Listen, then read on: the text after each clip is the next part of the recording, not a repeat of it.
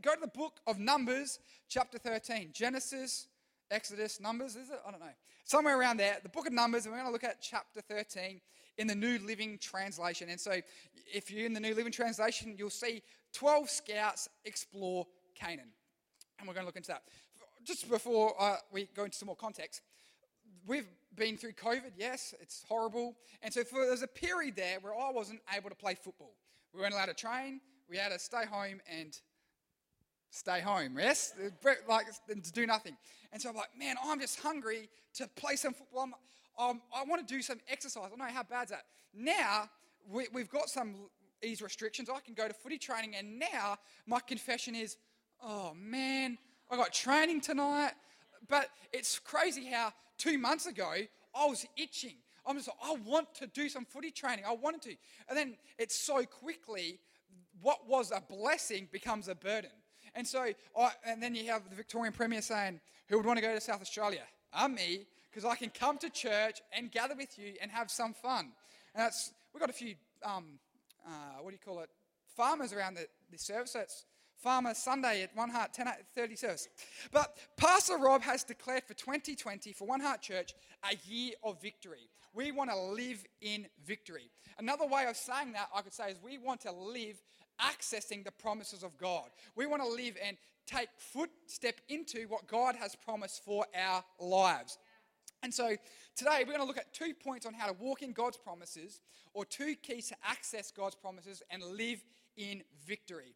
And so some context for what we're about to read here in Numbers. So, the land of Canaan. What is Canaan? It's in the Middle East, and it was what we'd call the promised land. So, what's the promised land? If we're familiar with the Bible, the land flowing with milk and honey. That's a fancy way, a Bible way of saying a land overflowing with blessing. The best jobs, the best cropping land, it's flowing and overflowing with blessings. That's what the land of Canaan is. That's what we're exploring, about to explore here. Then some other things to take note of. So there's a there's a dude called a dude called Jacob. And the Bible tricks us because he's also called Israel. So this dude called J- Jacob. Now there's there's been some family issues, and then now there's a famine. And so, because of this, his family locate into Egypt to survive. So now his family's in Egypt. This family starts growing and growing and growing, and the next minute, a few centuries later, they've now become a nation. And then the Egyptians go, this once family, now nation of Israelites, we're going to make them our slaves. And so then they enter this period of slavery and bondage. Not, not a good position to be in. So then these Israelites in slavery, so you know what? We don't want to be slaves. God, help us. They cry out to God, and God supernaturally does some breakthroughs and releases them from slavery. Now, I don't know about you, but I still believe God answers prayers today. Pastor Kylie was praying before. We believe COVID 19 could be, it might be in someone's body, but I believe that God can touch that disease, kill it, destroy it. That we, people can live in freedom. That, that we, if we wanted to travel to Victoria, we could. If they wanted to travel here, that they could. You know what I mean? But I just believe that God still answers to prayers. When we cry out to God, He will listen. He did it for the Israelites then, and He can do it for us today. So the Israelites, they find themselves in this in between space. They're in the middle. So they were once slaves, God's released them, and but then over here is a promised land. Over here is what we'd say is living in victory. But they're in the middle. They're no longer slaves, but they're not yet in what God has promised them. They're not yet actively living out the promises of God, right? So that's where we find ourselves. The Israelites are in this middle, in between circumstance. And so for us as Christians, believers or followers of Jesus, we have a promised land, and that's called living in victory. And so, just another quick thing Jacob had 12 sons and who became the 12 tribes of Israel. And so, one person from each of these 12 tribes is selected to embark on a 40 day mission to spy out and scout this promised land in Canaan. So, are you ready to read? Numbers chapter 13, 1 to 16. So, we'll read it. The Lord now said to Moses, Send out men to explore the land of Canaan, the land I'm giving to the Israelites. Send one leader from each of the 12 ancestral tribes. So Moses did as the Lord commanded him. He sent out 12 men all the tribal leaders of Israel from their camp in the wilderness of Paran. These were the tribes and the names of their leaders. Sorry, guys, this is going to be interesting. So, the tribe from the tribe of Reuben, we had the leader Shammua, son of Zaccur. From the tribe of Simeon, we had Shaphat, son of Huri. From the tribe of Judah, Caleb, son of Jeph. Yep. From the tribe of Issachar, Igal, son of Joseph. From the tribe of Ephraim, Hoshea, son of Nun. From the tribe of Benjamin, Paltai, son of Raphu. From the tribe of Zebulun, Gaddiel, son of Sodai. From the tribe of Manasseh, son of Joseph, we had Gadi, son of Su, Sush. From, from the tribe of Dan, Ammiel, son of Gemalli. From the tribe of Asher, Sethur, son of Michael. From the tribe of Naphtali, Nabai, son of Zophi. Uh, from the tribe of Gad, Gayul, son of Maki. Um, beat that challenge, send it out through on Instagram, doing it better. What's really frustrating, I've pra- I will, I'll get the Bible app and I'll play that scripture over and over. And I'm, I'm reading, like, they're so easy to pronounce. Then you've got to try and read it in public. People, it's like, oh. So then, verse 16, these are the names of the men Moses sent out to explore the land. Moses called Hoshea, son of Nun, by the name of Joshua. And so let's pray. God, right now, speak to us. May it be clear and cl- have clarity. And God, we just believe ultimately that, you, you, that you're, you're speaking and we just want to receive it and it be relevant to our lives. We also pray for the toddlers, God, the kids program, One Up, Ellison, God. We just pray for all circumstances. May you move and more importantly, move in our lives right now. Amen. Amen. We all agree. So, um, for, I'd say for 2020, this has been my favourite passage of scripture. Hard to read, but it's powerful, and hopefully by the end of this, you'll understand why. So, I'm going to get some confessions of a Christian. What do we do as Christians? We'll have daily devotions, yes? And so I'll often get my Bible, crack it open, and let God speak to me daily. The confessions of the Christian is often when I see tables of names like that or genealogies, that's code for skip. You know, you go, that's a good paragraph. Whoop, I read three pages today, but really I skipped three because it was names. No, no, I'm the only one. Okay. Um, so so further context, so we, we see that normally those names I would go code to skip, but if we actually realize the meaning of those names and what that represents, it's actually powerful and gives us some keys to living in victory. So, some more context. So Joseph had a son. So Jacob, sorry, had a son Joseph, and they got separated for many years. And Jacob presumed that Joseph was dead. But when they reunite, Jacob claims Joseph's sons as his own. Very interesting.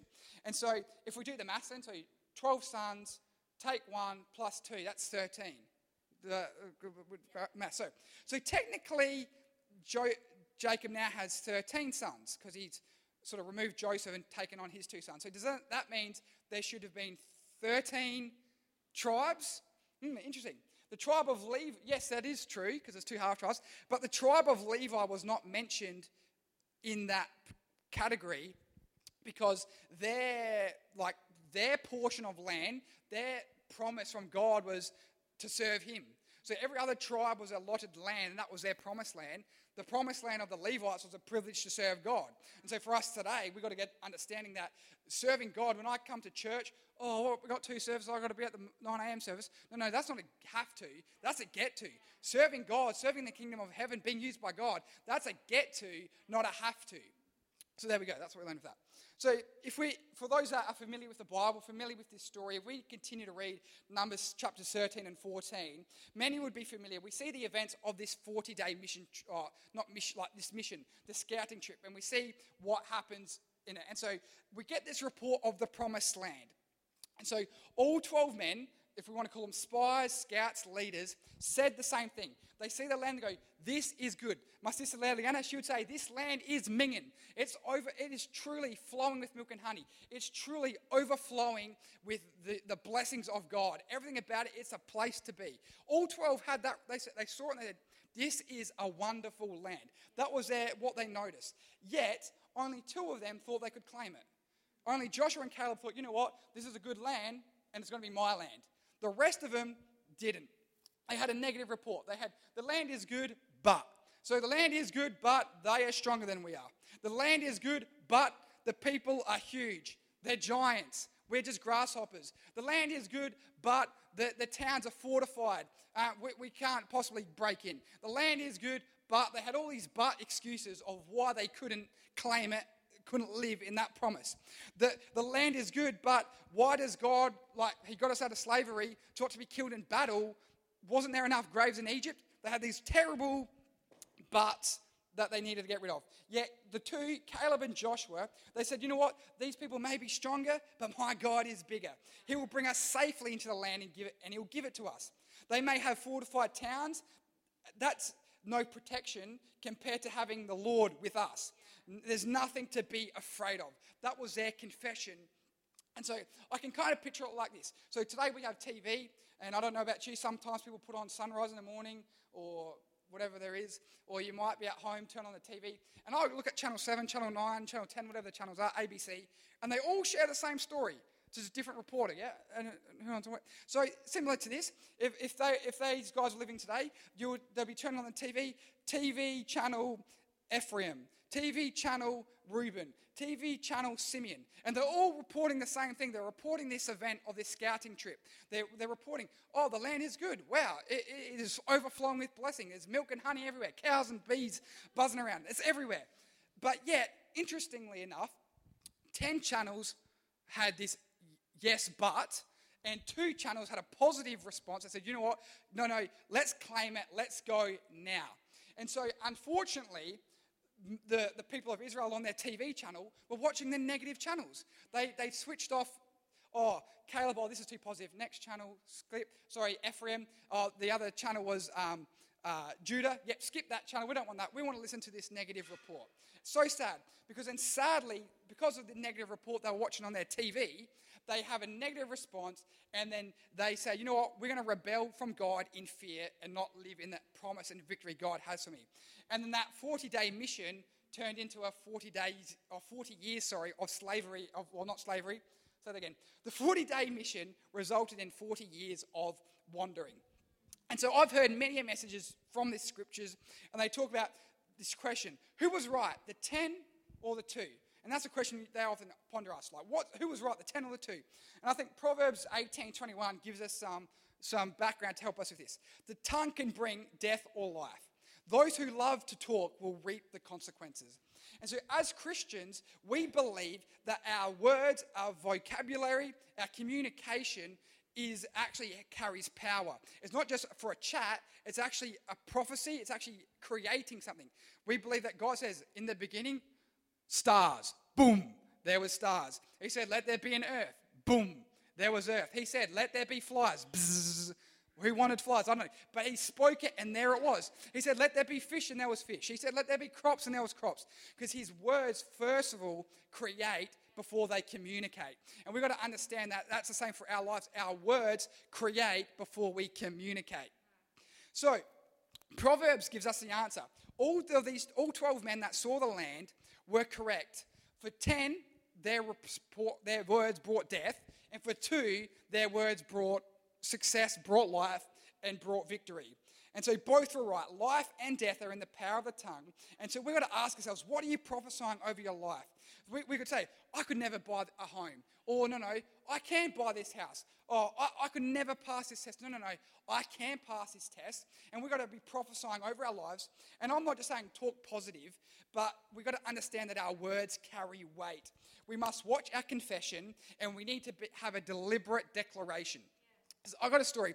So I used to live in the Adelaide Hills in Mount Barker, and so there was a, a big, oh, not big, I guess, just a general train track at the front of our house, and towards the right of our house there was a heap of farmland, and so we'd get our dogs off and just walk along the, the train tracks. So we'd be walking along, me and my dad just walking along, and then I'd do my gymnastics on the train track, you know, trying to stay on it, being all cool, whatever. And so we'd be going on these great journeys, and we'd just have like talk, whatever let the dogs chase some rabbits or something.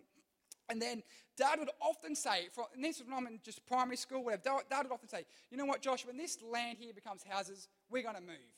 And then, you know, and, it, it would, and then another six months again, doing the train track. Josh, in six, like when this houses become, when, sorry, then when this farmland becomes houses, Josh, we're going to move.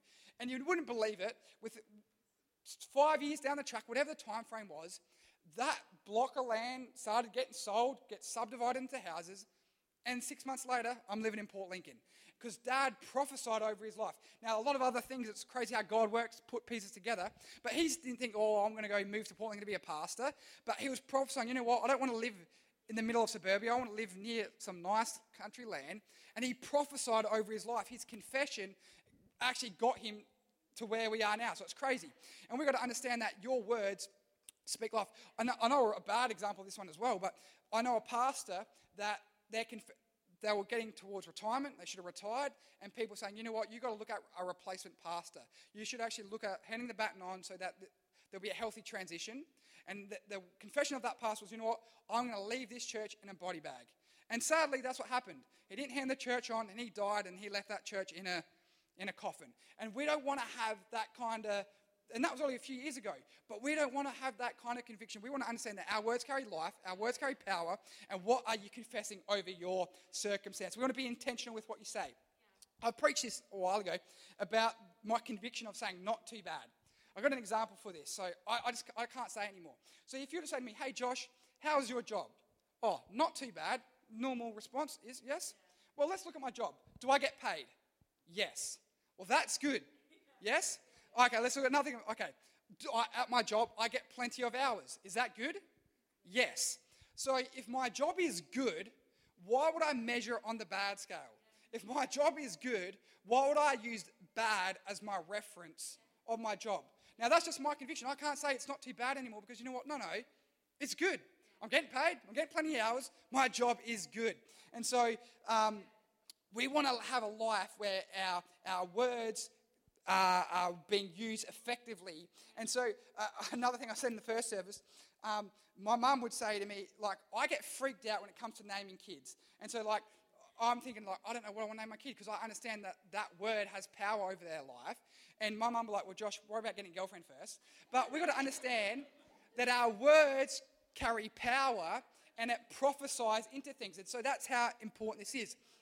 And so um, the thing, so we got the two and we got the ten. So what separated them? And I believe it's these two words convenience or dependence. For 10, God was just about convenience. For two, their God was their dependence. And so, what is God to you? Is God just your convenience or is God your dependence? I don't want to have a convenient God. I want a God that I depend on. Like, for me, I'm like, I don't just tithe when it's convenient. I depend on God. So that's the first thing that comes out of my bank account because I'm dependent on Him. I truly believe I'm more blessed with 90% than I am with 100% because I depend on God's blessing on my life. Um, when it comes to the Holy Spirit and Jesus, I, I don't just, oh, Jesus, when it's convenient, I'll pray. No, I, I am dependent on Jesus. I need Him in my life. I, I, when it's, I don't just speak in tongues when it's convenient. I'm dependent on the Holy Ghost in my life. And so I, I use that language. I pray in tongues. I'm dependent on God's power, the Holy Ghost, in my life. And so we see for the 10, God was a God of convenience. But for the two, Caleb and Joshua, God is their dependence. And so if we look back in your Bibles to that, that table there of the tribes and their leaders, um, as I said before, I would normally read those tables and go, oh, skip, next section. But we actually miss some really awesome things from that. And so we see there in that, that table that says Caleb was from the tribe of Judah and Joshua was from the tribe of Ephraim. And so when we know the context and the naming of these tribes, there's no doubting why we see that they lived in victory. We can see how that, that they had a dependence that caused them to access the promises of God in their life. So, point number one, if you're taking notes, Caleb. Point number one, Caleb. So, we're going to look at the book of Genesis, chapter 29, verses 31 to 35, and we meet a lady called Leah. And so, then it's a bit of an awkward situation. Leah has got a sister called Rachel, and they're both married to the same dude, Jacob. Jacob, who we spoke about before. So then um, it's even sadder because Leah is the firstborn, but the second choice. So she was born first, but she's the second choice. She's uglier, she's older, and she's unloved by her husband. That is not the position we want for any of you, amen? But then there's Rachel, younger, beautiful, and the desired wife. For, now we've understood that, let's read it. Genesis 29, 31 to 35. When the Lord saw that Leah was unloved, he enabled her to have children, but Rachel could not conceive. So Leah became pregnant and gave birth to a son. She named him Reuben, for she said, The Lord has noticed my misery, and now my husband will love me. She soon became pregnant again and gave birth to another son. She named him Simeon, for she said, The Lord heard that I was unloved, and he has given me another son. Then she became pregnant a third time and gave birth to another son. Um, and he was named Levi. For she said, Surely this time my husband will feel the affection for me, since I have given him three sons. Once again, Leah became pregnant and gave birth to another son. She named him Judah, for she said, Now I will praise the Lord. And then she stopped having children. So we see there that Leah has three sons, and she thinks the purpose of her sons is to get love for her husband. She thinks, you know what, my son, obviously the first son gets a bigger inheritance. Um, it, it's sons are all that matter in these times. She thinks, you know what, I'm just pumping out sons, and my husband is going to learn to value me for what I can do. But then when it comes to it, so three sons later, she's still in the same boat. Ugly, unloved, but with sons, right? That's, where, that's where Leah's at. Then it comes to the fourth son, and she has this revelation. She gets this download from heaven where she goes, You know what? These, my sons aren't a thing to get value from my husband. They're actually a gift from God. My sons are actually a gift from heaven, and I'm going to thank Him for them. So, Judah means praise. Judah means, you know what? What I've got in my hands right now, this is a blessing from God. Wherever I find myself, this is actually a gift from heaven. And we got to then, um, so when we, we look at this then, so Caleb is from the tribe of Judah. Caleb is from the tribe of praise. So why does Caleb have a positive report of the promised land? Well, he's from the tribe of Judah, the tribe of praise, the tribe that says that um, whatever we find ourselves, wherever we see, this is a gift from God. No wonder Caleb's looking around and going, Thank you, Jesus. Thank you, Jesus. I see this chair. I see this microphone. I see this stand. Thank you, Jesus. He sees it as a gift because he's from the tribe of praise. He's from the tribe that says, Thank you, God, for what you've given me. And so we've got to p- apply that to our life. Thank you, God, for my job. Thank you, God, for my feet. Thank you, God, for these shoes that cover my feet. Thank you, God, for, for oh, I've got to put my shoes on this morning. Well, thank God I got feet to put shoes on, eh? But we've got to have that understanding. When we have that attitude of praise, we will live in victory and we'll see it. Um, and so I refuse to let the enemy make God's blessings in my life be a reason not to be thankful.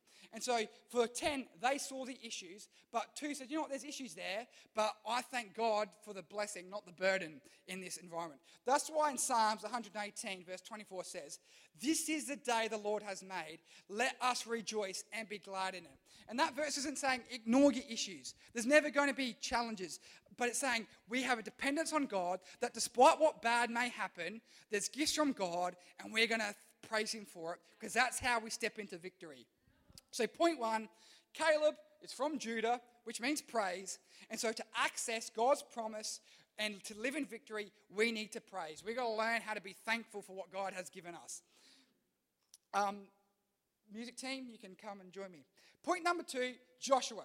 So, uh, Genesis chapter 41, um, and so Joshua's from the tribe of Ephraim. Chapter, Genesis chapter 41, we're going to look at verse 50 to 52. So before we looked at Leah and we saw that she had a, a sister called Rachel who wasn't able to have kids. But she did have some miracle sons. So then her first miracle son was Joseph. And so then Joseph has some sons, and we're going to read what it says about their sons here. So the two sons were born to Joseph and his wife. Joseph named his oldest son Manasseh, for he said, God has made me forget all my troubles and everyone in my father's family. Joseph named his second son Ephraim, for he said, God has made me fruitful in the land of my grief. And so, as I mentioned earlier, Joseph and Jacob get reunited, but then the, um, and so then the older man Jacob, and so then the older man Jacob, he's on his deathbed as, as we get old, and he's wanting to bless each and every one of his kids and before he passes away. So if we go down to chap, flip a few chapters to Genesis chapter 48, and we'll read verses 9 to 19. Joseph told him, his father, These are the sons God has given me here in Egypt. And Jacob said, Bring them close to me so I can bless them. Jacob was half blind because of his age and could hardly see. So Joseph brought the boys close to him, and Jacob kissed and embraced them. Then Jacob said to Joseph, I have I never thought I would see your face again, but now God has let me see your children too.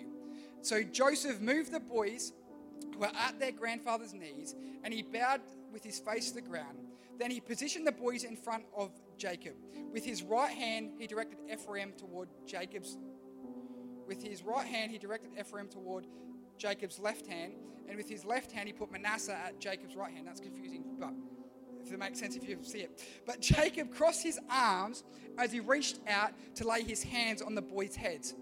He put his right hand on the head of Ephraim, the second son, though he was a younger boy, and his left hand on the head of Manasseh, though he was the firstborn. Skip down to verse 17. But Joseph was upset when he saw his father placed his right hand on Ephraim's head. So Joseph lifted it up to move it from Ephraim's head to Manasseh's head. No, my father, he said, this one is the firstborn. Put your right hand on his head. But his father refused. I know, my son, I know. He replied, Manasseh will also become a great people, but his younger brother will become an even greater, and his descendants will become a multitude of nations. So we see here, this is the opposite of Leah, and Rachel, that with Ephraim and Manasseh, Ephraim is a second by birth, but first by choice. And so, what does Manasseh, the older son, mean? It means like unoffendability. Uh, so that's a great thing to have. We want to be unoffendable. We want to forget the hurts that people have for us, and we want to be able to live in forgiveness. And you know what, God, I've been able to let go of the bad things that happened in my life. But then Joseph's second son, Manasseh, goes, you know what? I've taken a step further. No, I'm not just forgiving. I'm not just unoffendable, but I'm actually here to be fruitful. I'm actually here to make a difference in the world I live in. And so, if we're here to be fruitful in the land, another way we can say fruitful is prosperity. We've got to understand that we are called to be and have prosperity in the land. And so, what um, Jacob was declaring over those two sons was going, you know what? Um, yes, it's good to be forgiving. Yes, it's good to be unoffendable, but it's better to be fruitful. It's actually, that's going to be greater. First step is to be forgiving, but the second step, which will far outweigh, is saying, you know what? I wasn't just forgiving, but I'm actually here to do something in this life. And so Joshua was from the tribe of Ephraim. Joshua is from the tribe of fruitfulness and prosperity. So, why does Joshua have a positive report of the promised land? Again, he's from the tribe of Ephraim, the tribe of fruitfulness and prosperity, the tribe that in their very name says, We are here to prosper, we are here to be fruitful. So, when I read that, those spot that, that table there in Numbers, there's no coincidence to me to see why the two that had the positive report did because they're from the tribe of praise and the tribe of fruitfulness. That that's there in their DNA. That's in their very name. My name is fruitful. I'm from the tribe of fruitful. Let's be fruitful, eh? And so, step one, Caleb was praised. Thank you, God, for this gift that you've given me. Step two, Joshua prosperity. This isn't just a gift. I'm here to use it to be fruitful and let God be in my life. And we have that response when we're dependent on God. And so we, we can go, well, this is in my job, there's better workers than me. That, um, how could I ever go to a new level? How could I ever, um, the, I'm, I'm way back down here in the line. But we got to understand that God says, no, God, I'm here to prosper. Wherever I put my feet, it doesn't matter who, what's around me. I believe that God can elevate me to where I can go. And it's not dependent on worldly circumstances. Yeah, there may be fortified cities. Yeah, there may be things that in the natural don't make sense. But when we trust God, He can elevate us to places where we could go not on our own naturally. So, Matthew 28 19, the Great Commission, we're all familiar with that. Stay and be a disciple. No, if we read that, it, it doesn't say that. It says, go and make disciples. Because we're called to be fruitful in the land. We're called to prosper. The church isn't just meant to go, oh, stay in a cute service, sing some songs. No, no, we're called to step out, go and make disciples. We got to do something. We got to be Nike church. Do something. So, and then another another part of the Bible, Jesus tells a parable of the talents. And so there's three dudes. One gets a bit of money, one gets a little bit less money, and the third gets not much money. And what happens? The two that get more money do something with it. And what does God say? Well done, good and faithful servant. Jesus is interested in us being fruitful, interested in us prospering and doing something. We want to be people that live in victory, and we got to do something. So, point two Joshua is from Ephraim, the tribe of fruitfulness and prosperity. To access God's promise and live in victory, we need to produce fruit. To take hold of God's promises and live in victory, we need to prosper. I, believe that in this place. Why don't we? Um, oh, I'm getting a bit over my head. I encourage you to do some homework this week. Read the book of Numbers, chapters 13 to 14. And when you see the names of Caleb and Joshua, insert fruitfulness, or prosperity and praise. Insert praise and prosperity. Because you'll see it. Wow, when I have the eyes of praise, I'm grateful. When I have the eyes of prosperity, I understand there is going to be challenges ahead, but God is bigger than the challenge and He's going to get me through it. So, do that homework. So, number one, act, to access God's promise and live in victory, each day, each moment, it's a time to praise. Caleb claimed the land as his, and when we praise like Caleb, we don't see the burden, we see the blessing. Point two, to access God's promise and live in victory, each day, each moment, wherever you find yourself, it's time to do something. It's time to take action and be fruitful. Joshua claimed the land as his and said, You know what? This isn't just my job. I'm going to be fruitful. I'm going to prosper in this job. This isn't just my football club. I'm going to prosper in this football club. This isn't just my school. This is the place for me to prosper and see the kingdom of God reached in my school. And so, when we understand that God is for us with praise and prosperity, we will see different, we will speak different because we're living in victory.